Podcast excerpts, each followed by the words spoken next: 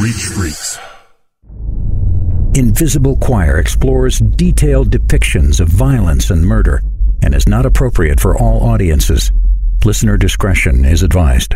And you did that after you had removed his head? Yes, I did.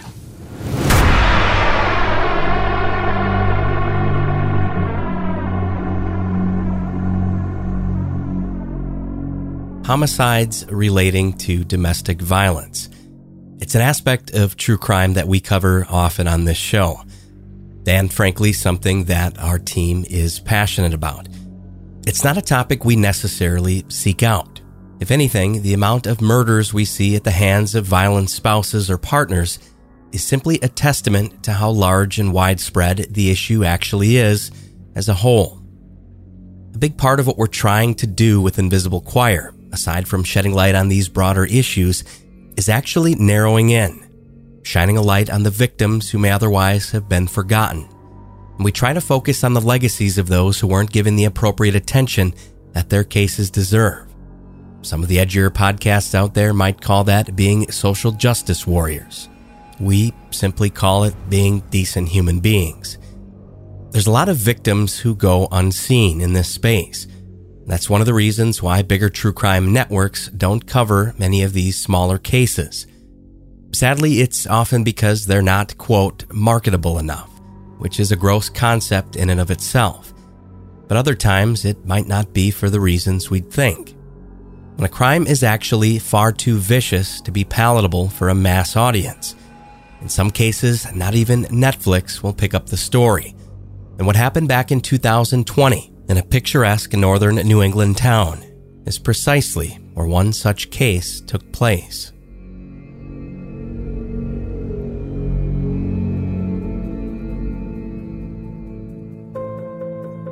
Keene, New Hampshire. If you've never heard of it, the locals would be appreciative of that fact. It's actually a fairly popular destination, not yet overrun with entitled tourists and annoying weekenders. It's a quaint historical town that sits just below some of the even quieter White Mountain villages.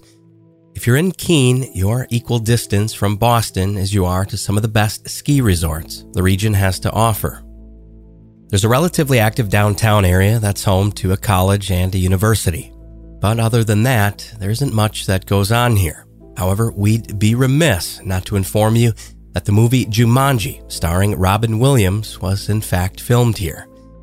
But with all of the fun Snapple facts now out of the way, there's one person who lived in Keene who must be introduced early on in this story. His name is Jonathan Amirault.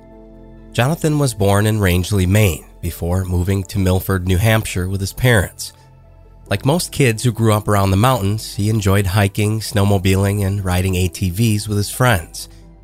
He was a pretty exemplary teenager and never got into trouble. Quite opposite, in fact. He was the captain of the track team at Milford High School and volunteered his time often. So much so that he'd received the White House Youth Volunteer of the Year award by President Bush and once again by President Obama.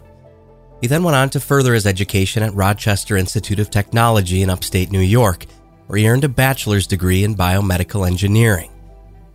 After college, Jonathan gained employment at a company called Teleflex, medical supply facility in Jaffrey, New Hampshire. He worked his way up the ranks at Teleflex and was excited to actually be utilizing his degree. After only a few years, Jonathan had already become one of the most valued engineers at the company and eventually purchased his first home and was in the process of remodeling it himself. He was described as responsible, someone who cared about his job. By all accounts, he had many people in his life who loved him. So when his mother, whom he was very close with, hadn't heard from Jonathan in a few days, she became extremely worried. The last time she heard from her son was on Saturday, September 19th, 2020. And when Monday rolled around the following week, just a few days later, and still no word from her 25 year old son, Jonathan, his mother decided to call his employer. The folks at Teleflex informed his mother that he had never showed up for work that day explaining that no one had heard from Jonathan and that he hadn't called in sick. This was very out of character. John wasn't the type of guy to just not show up at the office, without at least giving someone a heads up. At this point, his mother knew something was wrong, so she immediately got on the phone with the Keene Police Department and filed a missing persons report.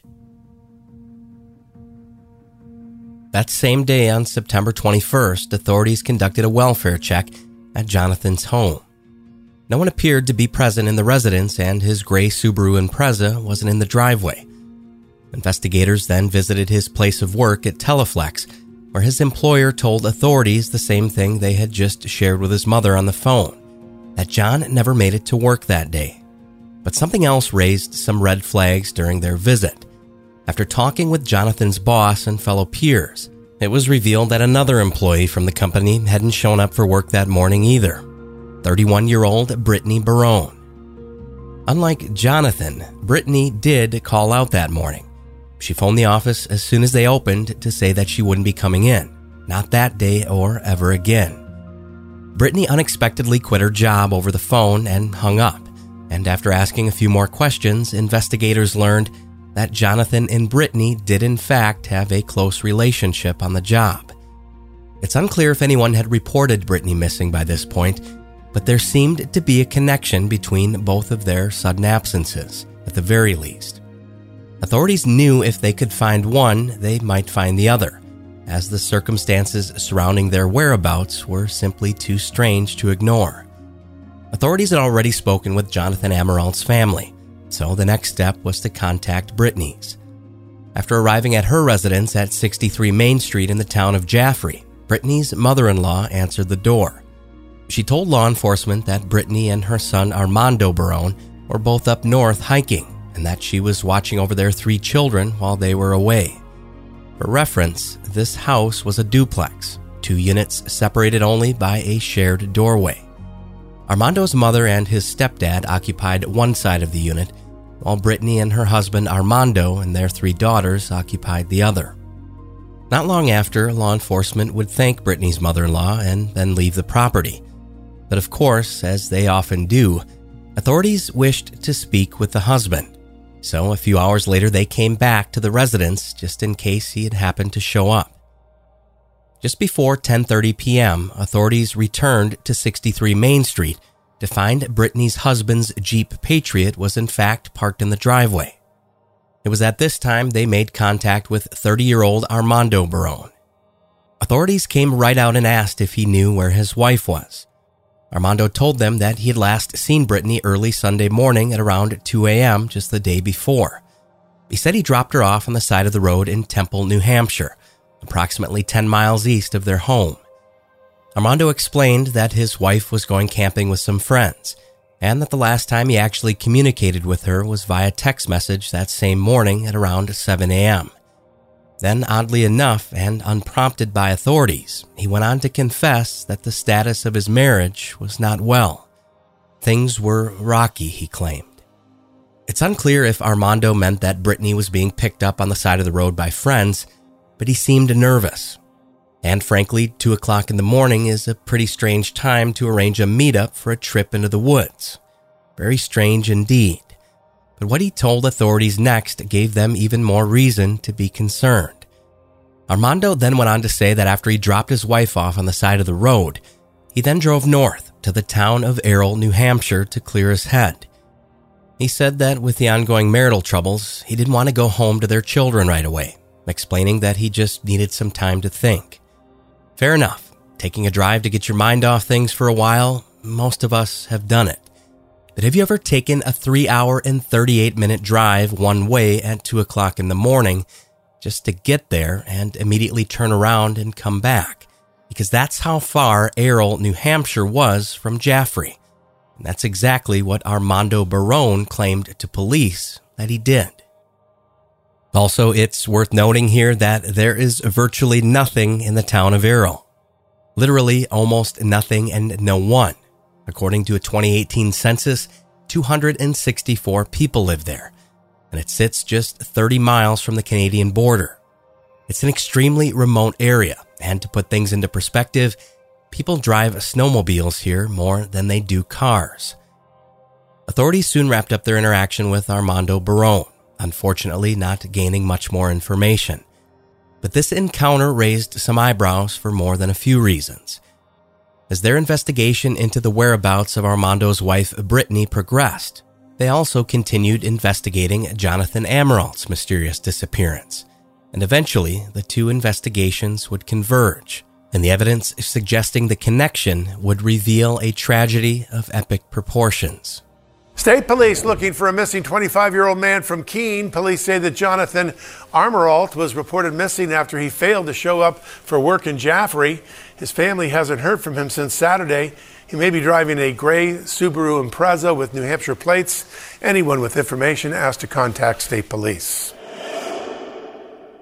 This episode is proudly brought to you by Squarespace. All right, guys, I've been using Squarespace for many years now to build a variety of different websites, including invisiblechoir.com. It is an all in one web design and personal branding platform that helps you bring a beautiful, responsive website to your customers or listeners. And the best part is you don't need any web design or coding background. They have a drag and drop functionality and lots of cool features built in. I absolutely love it. And it's all I use for web design because it's so easy to use. Anyone could do it. For invisiblechoir.com, we use Squarespace's member areas, which allows you to create premium gated content for members. We also use their blog function to build out resource pages for each and every single podcast episode. We also use their analytic tool, which is super powerful and allows you to create a targeted marketing plan and find the way to most effectively engage your visitors. So if you want to give it a try, head on over to squarespace.com slash choir for a free trial. And when you're ready to launch, use offer code CHOIR to save 10% off your first purchase of a website or domain. That's squarespace.com slash choir. This episode is also proudly brought to you by Rocket Money. Okay, so we're probably all guilty of this at one point or another. We see the banner, it says try it free for 30 days. We sign up, we try it out, and then we forget about it. In fact, over 80% of people have subscriptions they forgot about, like that streaming service you bought just to watch that one new show. I know I'm guilty of it. In fact, after signing up for Rocket Money, I didn't even realize I had 16 active subscriptions. Rocket Money, formerly known as Truebill, is a personal finance app that finds and cancels your unwanted subscriptions, monitors your spending, and helps you lower your bills all in one place. I love it because not only was I able to actually cancel some of those unused subscriptions right from in the Rocket Money app, I was also able to negotiate a one-time credit to my internet service bill. Another function of Rocket Money that I absolutely love is that anytime there's an abnormal or uncharacteristically large charge to one of my accounts, the app notifies me immediately. So stop throwing your money away, cancel unwanted subscriptions, and manage your expenses the easy way by going to rocketmoney.com slash invisible. That's rocketmoney.com slash invisible. rocketmoney.com slash invisible.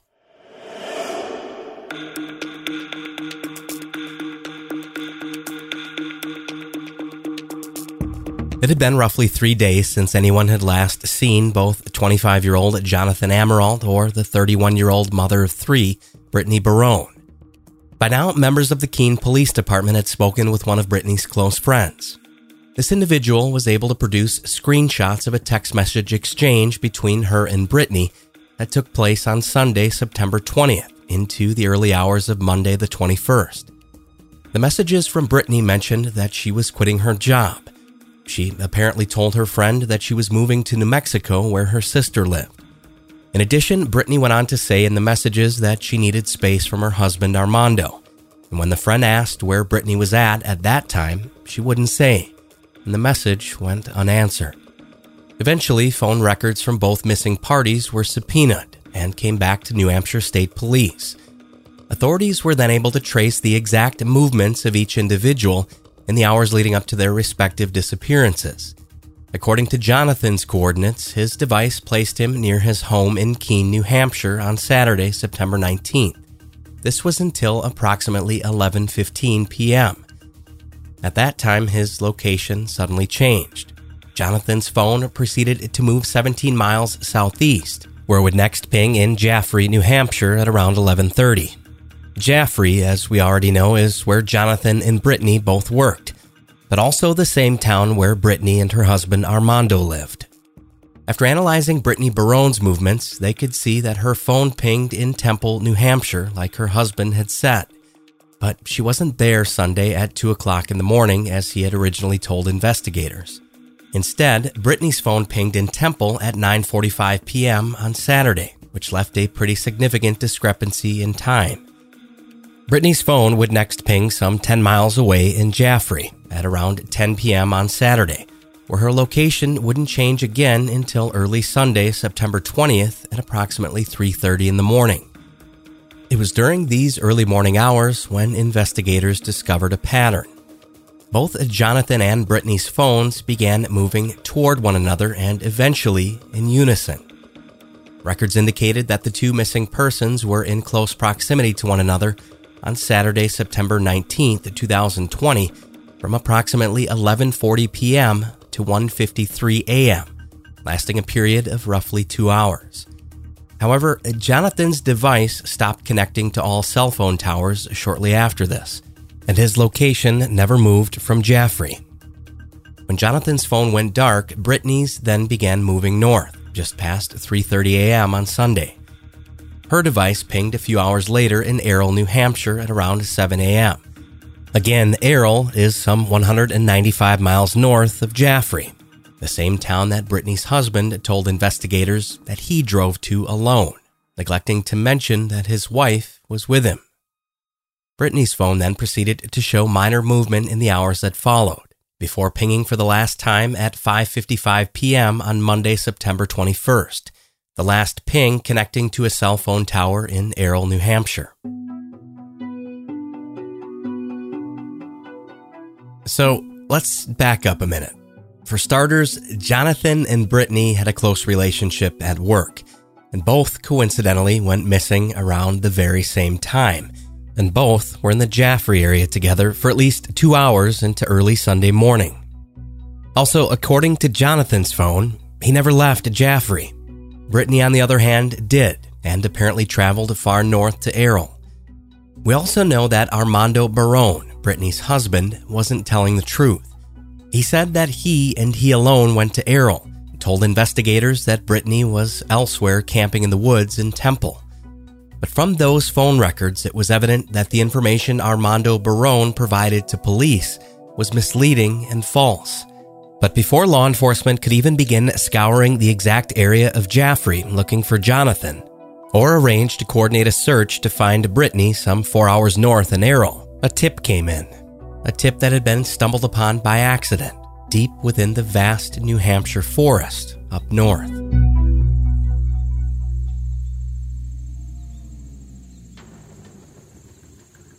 On the morning of Sunday, September 20th, 2020, a group of three bear hunters were camping in Atkinson and Gilmanton Academy Grant, an area 23 miles north of Errol.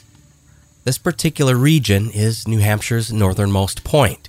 Being that the area is so remote, one of the hunters was surprised when he saw two vehicles drive past the hunting grounds. As the bear hunter was walking up the desolate logging road, he made contact with a man driving a Jeep Patriot. The hunter told the man it was an area with active bear traps and that it wasn't safe. The driver mumbled, nodded his head, and the two cars proceeded along their way in tandem. The next morning, on Monday, September 21st, the hunters noticed that the occupants of both vehicles had never left and had instead set up camp not far from their bait spot. They became frustrated that the campers were unlawfully encroaching on their space as this was an area where no overnight camping was permitted. Later on that evening, the hunters drove their truck the short distance up the road to confront them.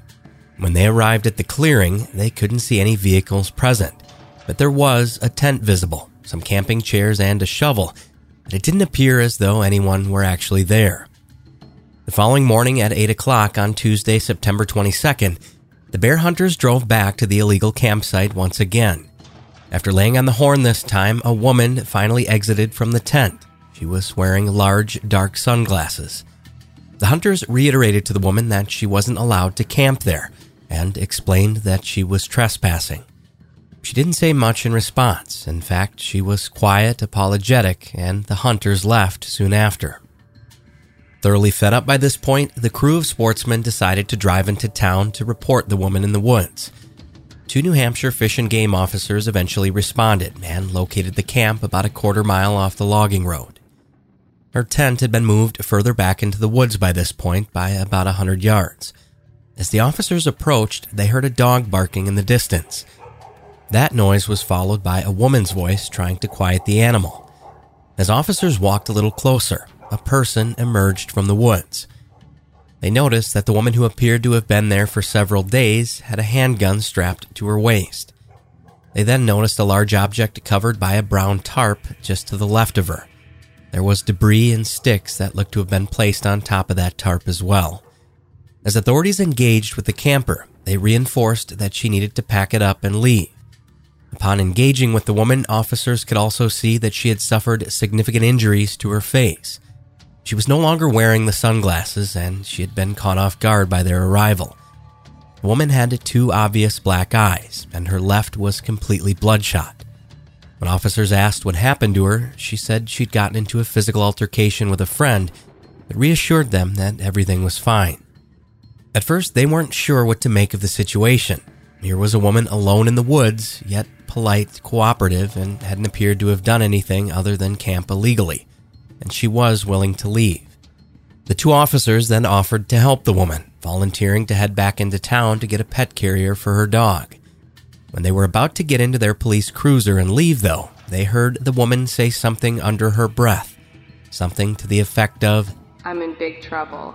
When fish and game officers returned to the site with the dog carrier, they noticed there were now deep drag marks in the mud leading into the woods, impressions that hadn't been there before.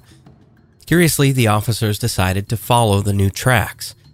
Off in the distance, they could see an object through the trees, they couldn't make out what it was, but it appeared to be something wrapped in a blue tarp that was laying partially submerged in a small creek.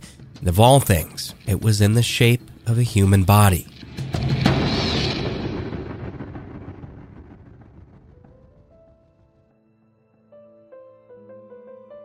Before investigating the suspicious finding any further, they decided to check out the other large tarp, the brown one they saw earlier that morning that looked to be covering something else up. They began removing several branches and lifted back the plastic. Underneath was a gray Subaru Impreza that had been partially obscured and camouflaged by branches and leaves. The license plate of that car was subsequently run through the police database, and the tags came back belonging to Jonathan Amerault, the missing 25 year old man from Keene. New Hampshire State Police were promptly notified and arrived on scene shortly thereafter. Immediately upon arriving, a state trooper was informed by Fish and Game about the other tarp there in the woods. They said they hadn't yet touched it, but it didn't look good. As the officer followed the marks in the mud back down to the wooded area, he soon arrived at the object in question there in the creek. He knelt down and noticed a dark red substance pouring from beneath the plastic tarp and dripping directly into the brook water. At some point during their search of the campsite, the woman occupying the tent was detained. Homicide detectives were soon brought in to secure the scene alongside the state's medical examiner, and upon a more thorough examination after pulling back the tarp, human remains were discovered. According to the preliminary report, the remains belonged to a male victim, but the identification didn't come as easily as one might think. That's because the first thing they noticed after unwrapping the tarp was that the head was missing. The body had been crudely wrapped in a moving blanket, and then an outer layer of tarp.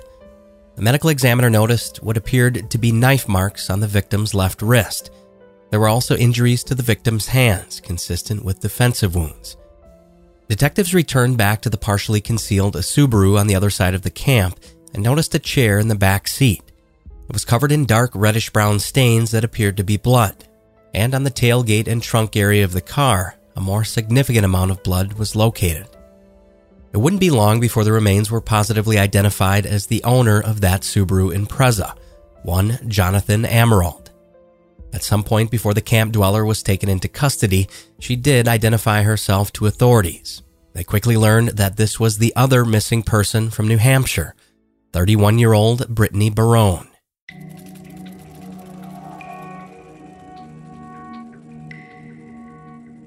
After conducting a thorough search of the grounds, investigators also came across a white trash bag with bloody clothing. They also found a revolver inside of a gray and maroon backpack. There were three spent shell casings and two live rounds of ammunition still in the chamber. But there were also several other items of evidentiary value that were discovered, including a machete, hacksaw, and a small knife, all of which appeared to be covered in visible bloodstains. After the gruesome discovery of Jonathan Amirault's remains, some four hours north of his residence in Keene, Brittany Barone was brought to the hospital and treated for her injuries. She was then released that same day and transported to the Berlin Police Department, about a two hour drive south from the camp where Jonathan's body was discovered. Brittany was interviewed by the New Hampshire Crime Scene Investigation Unit, and she gave her full account of the events that led her deep into the woods that day details that were nothing short of horrifying. According to her confession, Brittany's husband Armando had been going through her phone on Saturday, September 19th. At the time, she was wearing a bathrobe and was about to get into the shower. Just then, from the other room, Armando discovered a Snapchat conversation between his wife and her coworker, Jonathan Amirault. It became clear right away to Armando that the two had been corresponding frequently. Brittany had previously changed the settings on her Snapchat to where the conversations would delete after 24 hours. By default, the app would normally erase all of the messages immediately after they're opened and read by the recipient, personal privacy measure that she surely regrets altering. By changing this setting, her husband Armando was able to read several messages before they vanished from her device. Enraged by what he was reading, he confronted her and entered the bathroom. Armando grabbed Brittany by the neck and slammed her to the tile floor. He then began choking her, letting go momentarily before forcing his hands back down upon her throat once again. He continued to do this until eventually yelling out to their children. Armando instructed his daughters to run over to Grandma's house next door. Once he was sure they were gone, he dragged his wife into their bedroom. There, he shoved Brittany to the mattress and began beating her with his closed fists. Armando punched Brittany countless times. Blood started pouring from her nose, and both eyes eventually began swelling, making it difficult to see. She begged Armando to stop, but instead he retrieved a handgun and forced the barrel into her mouth. Brittany's front tooth was chipped at some point during the attack. As Armando held the gun with one hand, he continued choking Brittany with the other. In that moment, he told his wife, you know you're going to die tonight, right? Brittany nodded her head. She knew. During her interview, she told detectives she could barely breathe and at one point lost consciousness from being strangled. Armando would let go and then continue choking her again. He did this repeatedly. At one point, though, he finally let go for good. Still held at gunpoint, Brittany was told to get dressed. Armando said they were going to take a drive. He then told his wife not to do anything stupid or their daughters were going to see something, quote, fucking gruesome. Armando then opened the side door that connected their residence to the in law portion of the home where his mother lived. When it swung open, their oldest daughter was standing in the doorway. She could see that her mother was badly beaten. The daughter's eyes widened. Brittany tried to mouth non-verbally for her to run and get help. Armando quickly yelled to his mother, informing her that they were leaving and that they'd be back soon. He then slammed the door, forced Brittany outside into the passenger side of the Jeep, and took off down the open road. This episode is proudly brought to you by HelloFresh. Has anyone else noticed lately how many empty shelves there are at the grocery store? Yeah, me too. That's why I use HelloFresh for my family. HelloFresh is America's number one meal kit, delivering farm fresh, pre portioned ingredients and seasonal recipes right to your front door. No lines, no hassle, just great tasting meals you can whip up and enjoy in the comfort of your own home. Oh, yeah, and no empty shelves. One thing I love about HelloFresh is the sheer variety. They have 40 weekly recipes to choose from for all meal occasions, lifestyles, and preferences. Take your pick from meals like soy glazed salmon with rice or mushroom and chive risotto. Or my absolute favorite, the Italian chicken over lemony spaghetti. So good. What are you waiting for? To skip the lines at the store, go to HelloFresh.com slash invisible60 and use code invisible60 for 60% off plus free shipping. That's HelloFresh.com slash invisible60 and use code invisible60 for 60% off plus free shipping. HelloFresh, America's number one meal kit. How do you solve a crime in reverse? When you believe that someone was murdered, but have no clue who the victim was. we have to do our job and we have to find out who did they kill? If it's possible. How are we going to do that? I'm Jake Halpern, and this is Deep Cover The Nameless Man. Listen on the iHeartRadio app, Apple Podcasts, or wherever you listen to podcasts.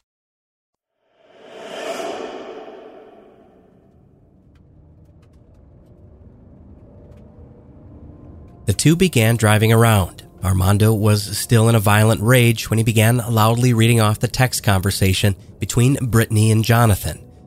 He began questioning her about her new relationship. And with every message Armando read, he struck Brittany with his right fist. One message that triggered Armando specifically was the following, sent just a few hours earlier by Jonathan via Snapchat.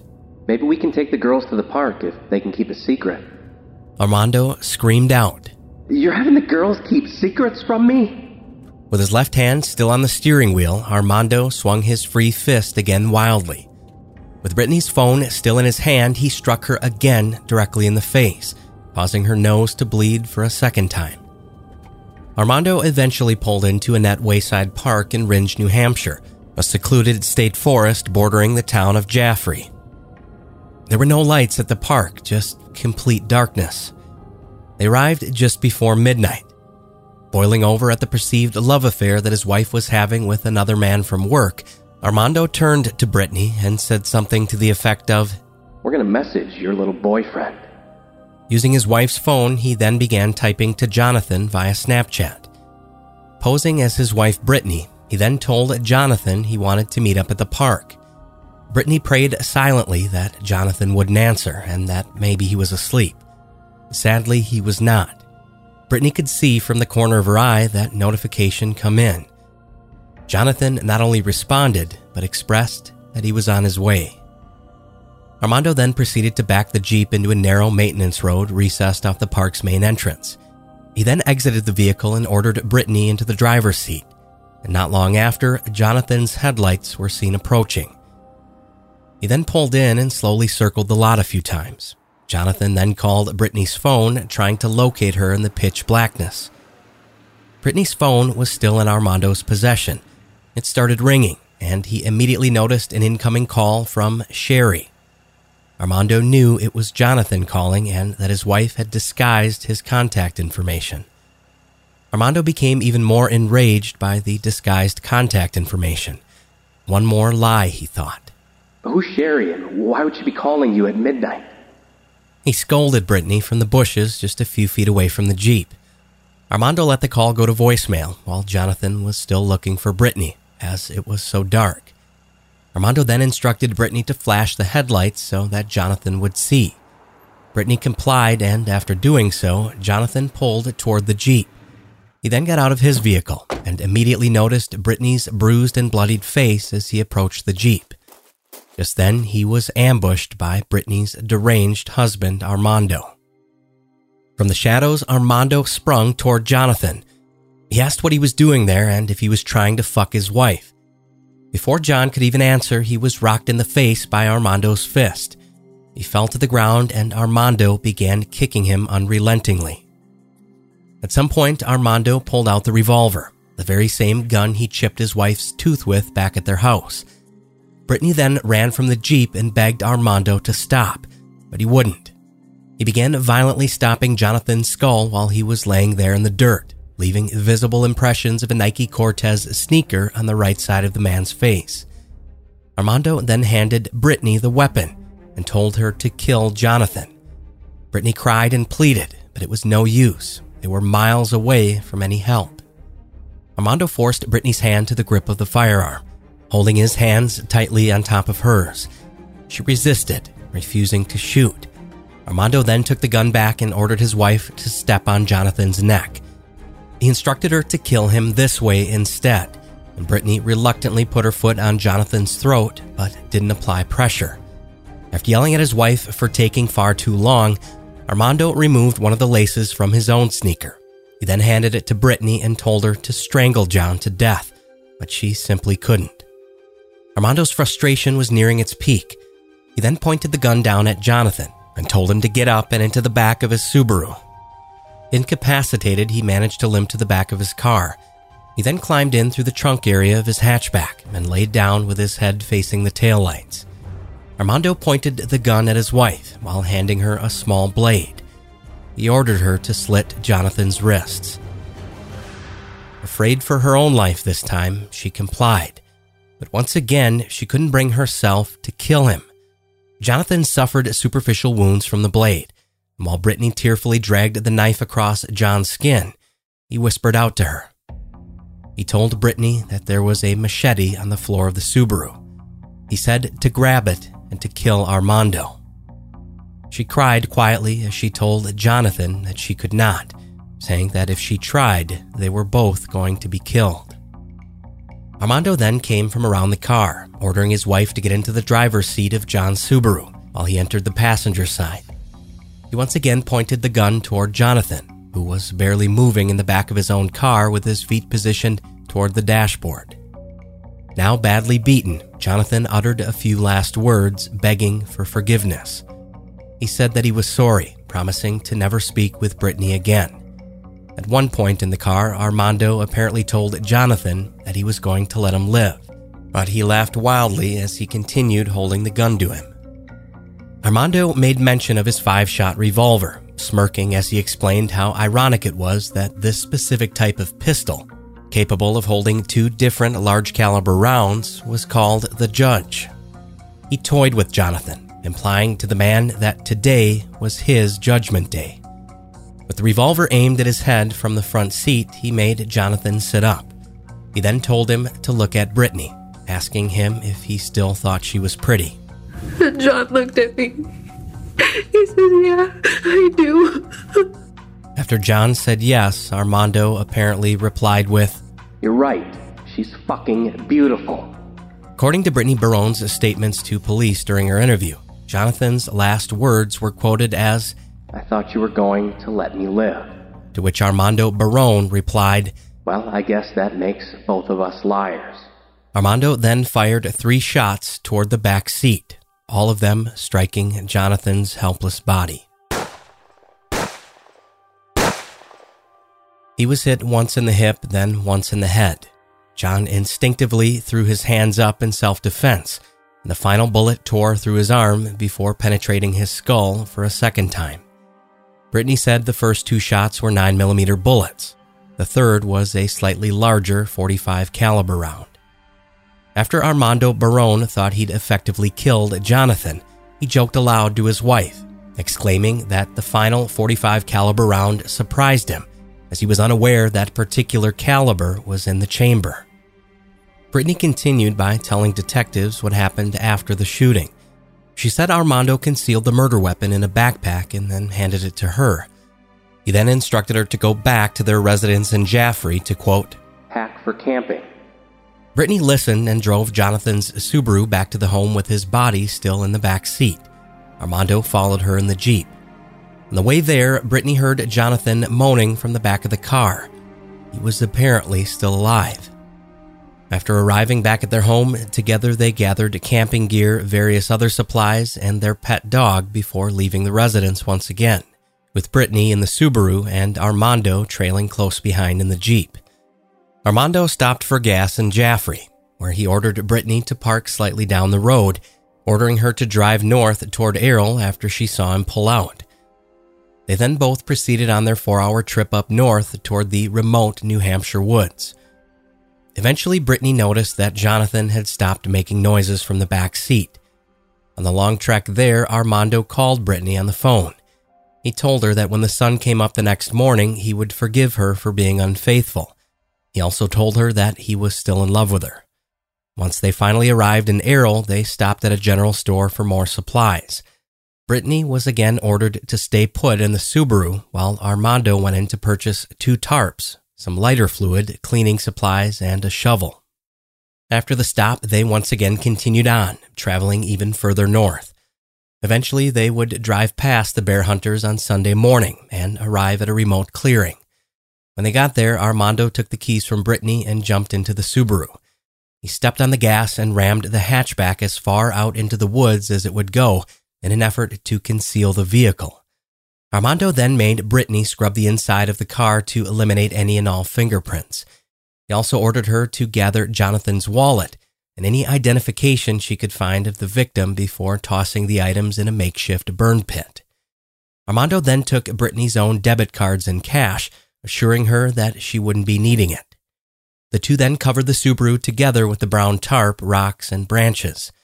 They then unloaded their personal belongings from the Jeep and set up a single camping tent.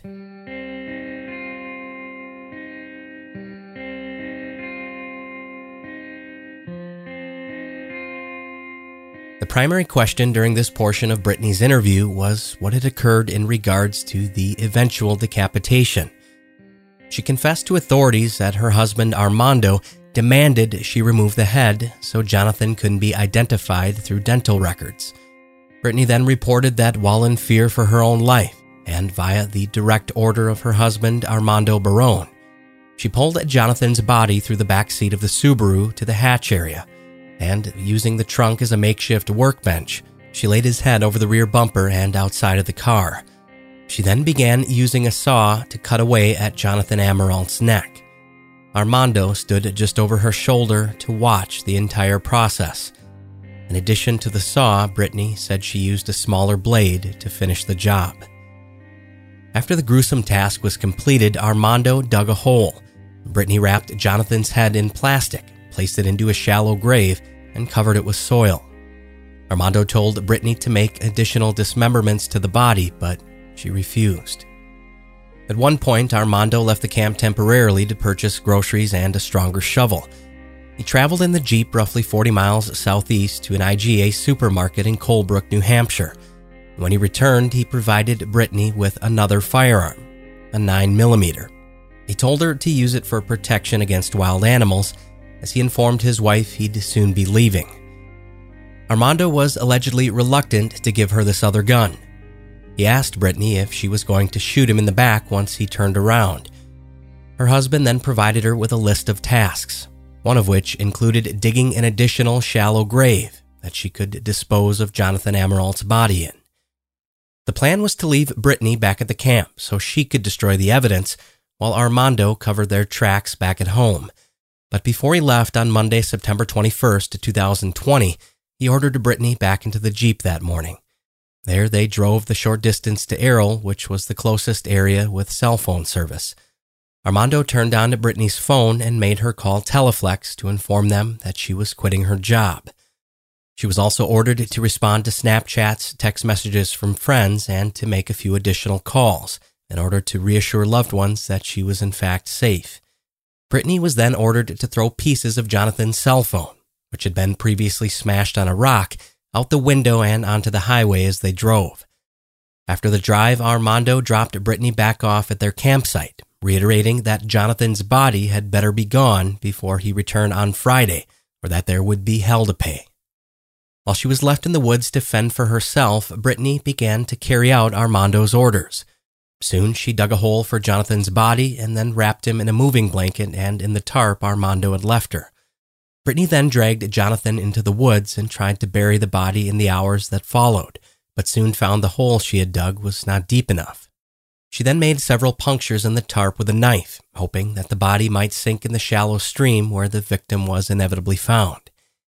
Once Tuesday came around, Brittany had been disrupted by fish and game officers after emerging from the woods. And that's precisely where her story ends as it pertains to the interrogation. Meanwhile, at this juncture, her husband and the alleged murderer was still out there. However, at one point during Brittany's questioning, law enforcement was able to get a hold of him on the phone. A detective sent Armando a text message identifying himself as law enforcement. Armando didn't answer, but eventually called the detective back from a different phone number. The nature of their conversation began with the detective explaining to Armando that they were still looking for his wife and that they needed his help. He asked him to come in for an interview, but Armando immediately became defensive. He declined, but only after asking what the big deal was. Armando began to ramble, stating that he'd been fired and quit from multiple jobs before, and that no one came looking for him. Unbeknownst to Armando, his wife had already been found and had told police everything. Authorities expressed to the man over the phone that they simply needed to ensure that his wife was okay. When they asked him why he wouldn't come down to the station in Jaffrey, his reasoning was that he had plans to go camping in Errol. The detective insisted that this wasn't a problem and told Armando he'd meet him halfway. Again, Armando said no. He went on to say that he didn't want his daughter, who was with him at the time, to see him speaking to police. After learning that this alleged murder suspect was currently driving around with a nine year old, a sense of urgency was kicked up a notch. Authorities had to be careful while still acting fast. If what his wife Brittany had just told them were true, there's no telling what Armando Barone was capable of. Eventually, they do get him to agree to drive to Jaffrey, but he said it would take a while for him to get there. The arrangement was made, and the detective hung up the phone. They had a feeling Armando wasn't going to just walk into the police station on his own free will, and they were right. Luckily, authorities had already been tracking Armando's cell phone. They could see that he was moving in the complete opposite direction of where he just told police he would meet them. He was actually driving through the town of Franconia and was headed north just moments after getting off the phone. Investigators then put out a bolo alert for his 2008 Jeep Patriot. Later on that evening, on Tuesday, September 22nd, at approximately 10:50 p.m., police found his vehicle abandoned in a parking lot in Jaffrey. The doors were left unlocked, and there was still mud caked beneath each wheel well and tire, as well as the side panels and bumper. Investigators also noticed blood on the driver's side door and also on the back middle seat. Armando had evidently switched vehicles, and his cell phone was still moving north. At 4 a.m. on Wednesday, September 23rd, authorities executed a search warrant at 63 Main Street in Jaffrey at Armando and Brittany's house. When they knocked on the door to execute the warrant, Armando's mother exited out through her side of the house. A pair of blue Nike Cortez shoes were found there on the front doorsteps. From their visit, authorities learned that Armando's stepfather's Toyota Tundra truck was also missing from the driveway.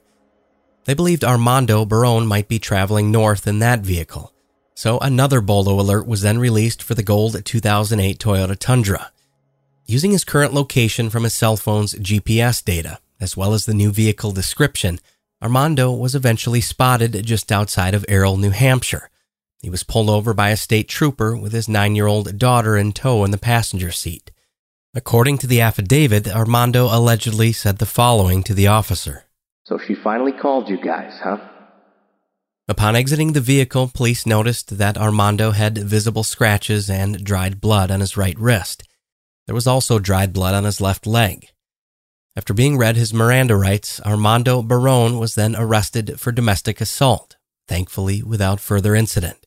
He was then transported to the state police barracks in Twin Mountain, New Hampshire, while his nine year old daughter was taken into the protective custody of Child Services. Turn now to breaking news from overnight. The Attorney General's office says two people have been arrested in connection with the murder of a man from Keene who was reported missing earlier this week. Surprisingly, Brittany Barone wasn't actually arrested until September 24th, the day after her husband Armando was. While she was caught first at the campsite days earlier, she had been cooperating with police. She'd taken them to various locations, including the highway spot where Jonathan's phone was thrown out the window. Brittany was released temporarily after her initial interview with authorities, though her freedom wouldn't last long. On Friday, September 25th, she was arraigned, and due to COVID 19 protocols, Brittany made her first court appearance via Zoom. She could be seen on webcam with two black eyes. She was facing three charges of falsifying physical evidence. Mrs. Barone would plead not guilty to all three counts. During the hearing, her defense attorney and the state prosecutor argued as to whether or not Brittany Barone should be released on electronic monitoring or if she should remain behind bars until an eventual trial. She could have called authorities, she could have pulled into authorities, she could have flagged somebody down on the road. There's there's numerous opportunities when she was in the woods. She had firearms to defend herself. She took no action to defend herself, to alert authorities, or to help the situation at all. Based upon all of that and the totality of the circumstances, by clear and convincing evidence, she is a threat to the public if she is released, Your Honor. Yeah, can I just make one new point? I don't want to take up your time here, but it, see, there's not an obligation to report a crime, and there's certainly not an obligation to report it when you've been threatened with death and beaten. She had no, I mean, it, she's just simply not obligated. I mean, I know the state wishes she had done that, but she was not obligated to do that. And frankly, her fear is totally understandable. Ultimately, the judge would side with the state, and Brittany Barone was ordered to be held without bail. Her husband Armando appeared virtually that same day as well. He was charged with 13 crimes in total, the two major ones being kidnapping and first degree capital murder. Perhaps it goes without saying, but Armando Barone would also be held without bail.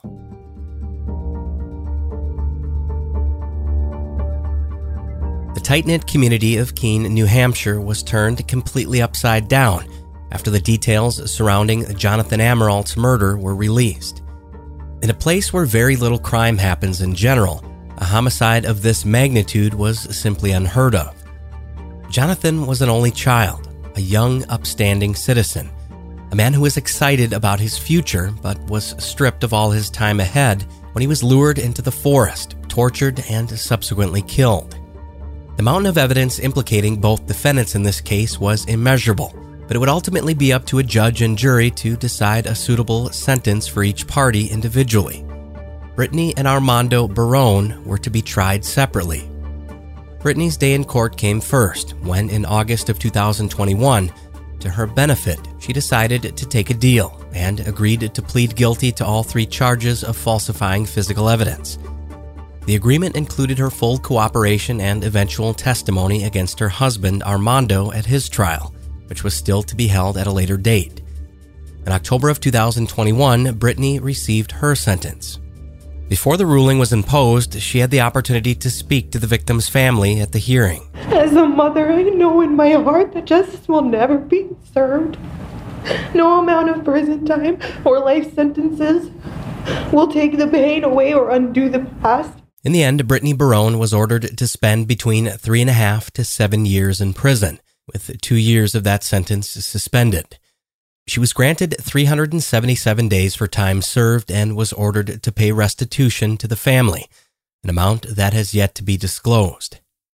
Roughly six months later, in April of 2022, Brittany Barone met before a parole board. A statement was read on behalf of the victim's family, and they requested Brittany Barone not be released until after she testified at her husband's trial. They feared Brittany might flee and inevitably hinder the prosecution's case against the man now charged with Jonathan Amerault's murder. To the family's dissatisfaction, their request was denied, and Brittany Barone was released on parole in the spring of 2022. After previously entering a plea of not guilty on all counts, Armando Barone would finally see his day in court just one month later in May of 2022. But before opening arguments could even begin, the defendant shockingly chose to plead guilty, but only to two counts of assault and two counts of domestic violence. The jury was taken by bus to the park in Rindge, New Hampshire to view the exact spot where Jonathan Amerault was tortured and shot to death. Cell phone records were presented as well as the plethora of physical evidence, including the murder weapon. Armando Barone's fingerprints were found on the spoiler of Jonathan's Subaru, and the blue Nike Cortez shoes were introduced and matched the exact impressions left on Jonathan's face after he was stomped repeatedly. At the time of Armando's arrest, even more evidence had been discovered. In the back of the Toyota the defendant was driving, police found loose fertilizer along with three bags of quick drying concrete, two 40 pound bags of topsoil, a shovel, five feet of metal framing, and a blue tarp. Armando Barone had been caught on camera shopping at a local Home Depot in Keene, New Hampshire on September 22nd at approximately 5:11 p.m. as well. The defendant had along his 9-year-old daughter while purchasing these items. In addition, Armando Barone's Jeep Patriot was also captured on CCTV following Brittany and Jonathan's Subaru just moments after the murder. All of this and more was extremely damning for the defense, but perhaps the most powerful piece of evidence in Armando Barone's trial would undoubtedly prove to be his wife's testimony against him. On May 18, 2022, Brittany took the stand and faced her husband in court for the very first time. Here she made the profound request that she not be referred to as Mrs. Barone. Instead, she asked the court to identify her using her maiden name, Mitchell. Before opening herself up to cross examination, the prosecution asked their key witness about the relationship between her and Jonathan Amerault. And Brittany revealed just how one week before he was murdered, she had told her husband that their marriage was through. I told him that I wasn't in love with him anymore, and uh, I thought that we were really good parents together, and uh, we we did a great job with that. But like as far as romantic wise was concerned, like I just wasn't it wasn't working, and I told him that I wanted a divorce. His apparent reaction would represent a terrifying foreshadowing of events to come. He strangled me. Uh, I lost consciousness, and then when I came back, I started saying, "Oh my God, I'm gonna die! I'm gonna die!" And he slapped me. After hitting Brittany across the face, he said something to the effect of, I'm going to slap some sense into you. Armando eventually let go of his wife's throat and asked her if she was going to move out. Brittany proposed that the two remain civil for the sake of their children, suggesting they stay under one roof and co parent while still remaining friends. Little did she know that this would be a dangerous mistake, and that in the days to come, someone would inevitably be killed. While Brittany was out on the stand, the state went on to ask her about the romantic aspect of her and Jonathan Amerault's relationship, specifically in the days preceding his murder. Brittany told the court she'd only just recently met Jonathan at work, as she worked there as a machine operator and Jonathan had took his job very seriously but eventually opened up to her. Brittany said that it wasn't long before she realized how much she enjoyed John's company and personality. He was very kind. He was very sweet. He was really funny. And like he didn't show that on the floor because he was in professional mode, but he was really funny. After telling her husband that she wanted a divorce, she and Jonathan began speaking more and more, first at work, then on Facebook, and eventually on Snapchat. Just days before the murder on Wednesday, September 16th, Jonathan and Brittany met for the first time outside of their respective jobs. They drove to a park after business hours where they discussed work and hung out while sharing a few laughs. Jonathan told her that he was interested in Brittany romantically, she told him that she wasn't looking for anything serious, explaining that she had three children and had just informed her husband of several years that she was planning to leave him. Brittany admitted all of this to John. She was upfront. However, she did tell him that she was interested in getting to know him more as well. On the stand, Brittany said there may have been potential for a future relationship, just not at that particular time. The only reason the two were able to meet in public without Armando knowing was because Brittany told her husband she was working overtime that day. The pair took Jonathan's Subaru to the park, leaving Brittany's behind at work just in case her jealous husband decided to show up at her job. This way, it would at least appear that Brittany was inside the Teleflex building, still working. She knew that Armando was capable of violence by this point. Therefore, playing musical cars was a necessary precaution, but as we know, it wouldn't be nearly enough. When the two arrived back at Teleflex later on that night, Brittany made a move. She kissed John before getting out of his car. And I said, I'm gonna kiss you right now. And he leaned forward and I like literally gave him a peck and then I was like so embarrassed. I was like, I don't know what I just did. Three days later, Jonathan would be killed, and Brittany would almost lose her life as well. They continued to text and Snapchat right up until that day.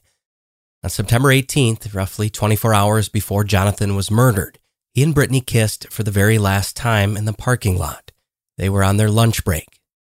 Brittany says these isolated events were the extent of their romantic interactions. Tragically, the following night, Armando would find their phone conversations put a gun into his wife's mouth, and subsequently lure Jonathan to the very park where he'd live his final moments. One of the very last things Brittany would confess to the court was that when Armando was driving her to the park on the way to kill Jonathan, he asked if she had slept with him. She told him no and said that she'd only kissed him. When Armando asked how many times, she told him just once. Not long after, when Jonathan was lying on the ground being kicked mercilessly by his attacker, Armando asked him the very same question. Jonathan's response was different from Brittany's, however. Jonathan told the truth. He told Armando that he'd kissed his wife not once, but twice.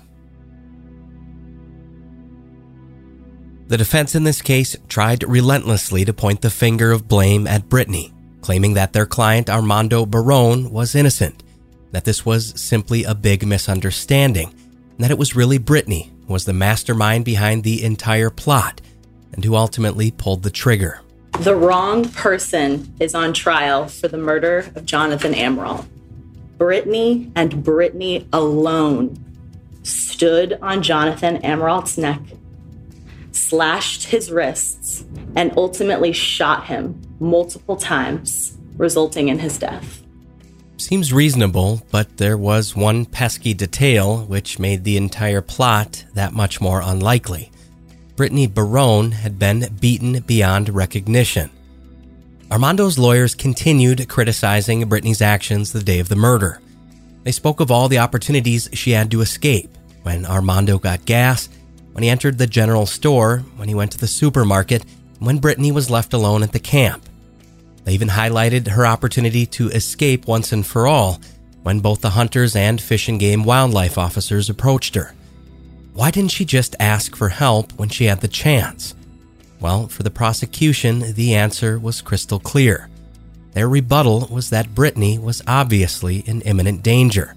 She was under extreme duress and was convinced that she would meet the same fate as Jonathan if she didn't do exactly what her husband Armando had ordered. According to the jury, they agreed, and the defense's argument fell somewhere between desperate, outlandish, and downright insulting. After a two week trial, the verdict was in, and on May 26, 2022, 32 year old Armando Barron was officially found guilty. The following day, Armando Barron would be sentenced, but not before Jonathan Amerault's family had a chance to address their son's killer face to face in court. This verminous, conniving, murdering beast is lower than the excrement of filth. A creature not even worthy of a glance from me. A creature who lived like a leech, living in his mama's house using his mama's telephone, his mama's husband's cars, living off his wife's job, and just look at him now, after committing a horrific murder, uttering not a word to defend himself. He leeches off the state of New Hampshire using two more women and trying to put the blame on his wife. These are not the actions of a man. These are the actions of a coward. My son Jonathan was a thousand times more of a man than this lowlife could ever even dream of being. Jonathan did not deserve to die, and he certainly didn't deserve to die in the company of this evil, hideous, demented creature. Armando Barron didn't have a job. He didn't pay his own cell phone bill. He didn't even own a debit card. Brittany Barron and his mother supported him and their three children. The Jeep Patriot wasn't even his, it was his stepfather's.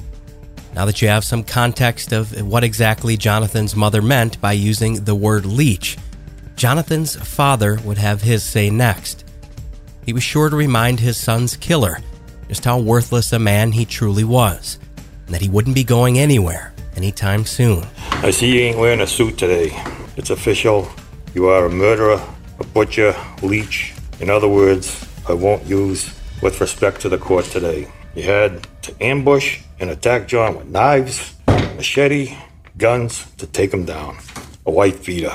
Disgusting, despicable. You mentioned to John you have a revolver called the judge. Now we have another judge here today who will decide your miserable future. I saw that you bought fast setting concrete also, mix and never got to use it. But don't worry, where you're going, you will be surrounded by plenty of concrete to bang your head against in frustration with being caught. You are not 40 years old, 50 or 60, but only 30 years old. You have a long, long time to fade away and rot in prison. Before the judge handed down her official ruling, she too expressed the senselessness of these crimes and what a terrible loss the state of New Hampshire and particularly the Amerault family had suffered as a result. The depravity of your actions in single handedly causing the immense suffering and the death of Jonathan Amerault show an extreme indifference to the value of human life. Your actions were brutal, they were absolutely horrific, they were selfish, and they were completely senseless. The abject cruelty, the pain and suffering, and all that you inflicted on Jonathan that night is unfathomable. As his parents just said, he did not deserve to die in that manner. One of the hardest parts of my job is often sentencing in cases and finding the appropriate balance to strike uh, in imposing a fair sentence. However, I have absolutely no hesitation or reservation in imposing the sentences that I'm about to impose on you. In the end, Armando Barron would receive life in prison without the possibility of parole. He was also given an additional 45 years for his conviction on the charges of kidnapping, solicitation of murder, second degree assault, and solicitation of first degree assault. All of the charges pertaining to his victim, Jonathan Amerault. But a couple of months later that July, Mr. Barron would face even more prison time with respect to the repeated assault of his wife, Brittany. He was given another 10 and a half to 23 years to run concurrently with the life sentence on four counts of domestic assault. And just to top it off, Mr. Armando Manbun Barron, who tried to pin this heinous murder on his battered wife, was ordered to pay approximately $13,296 in restitution to Jonathan's family. Suddenly, the man without the job, without the car, and without the means to support even himself, the perpetual abusive leech, now stands to earn somewhere between 1 and $4 per day working a prison industry job for the New Hampshire Department of Corrections for the rest of his natural life.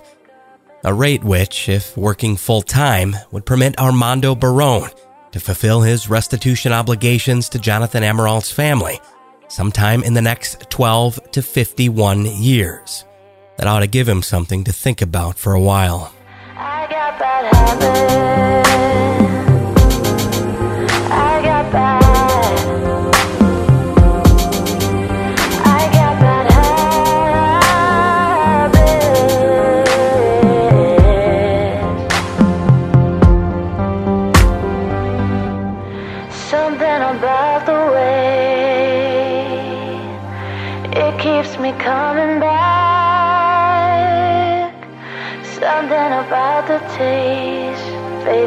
Out black. So if it's just my heart to break.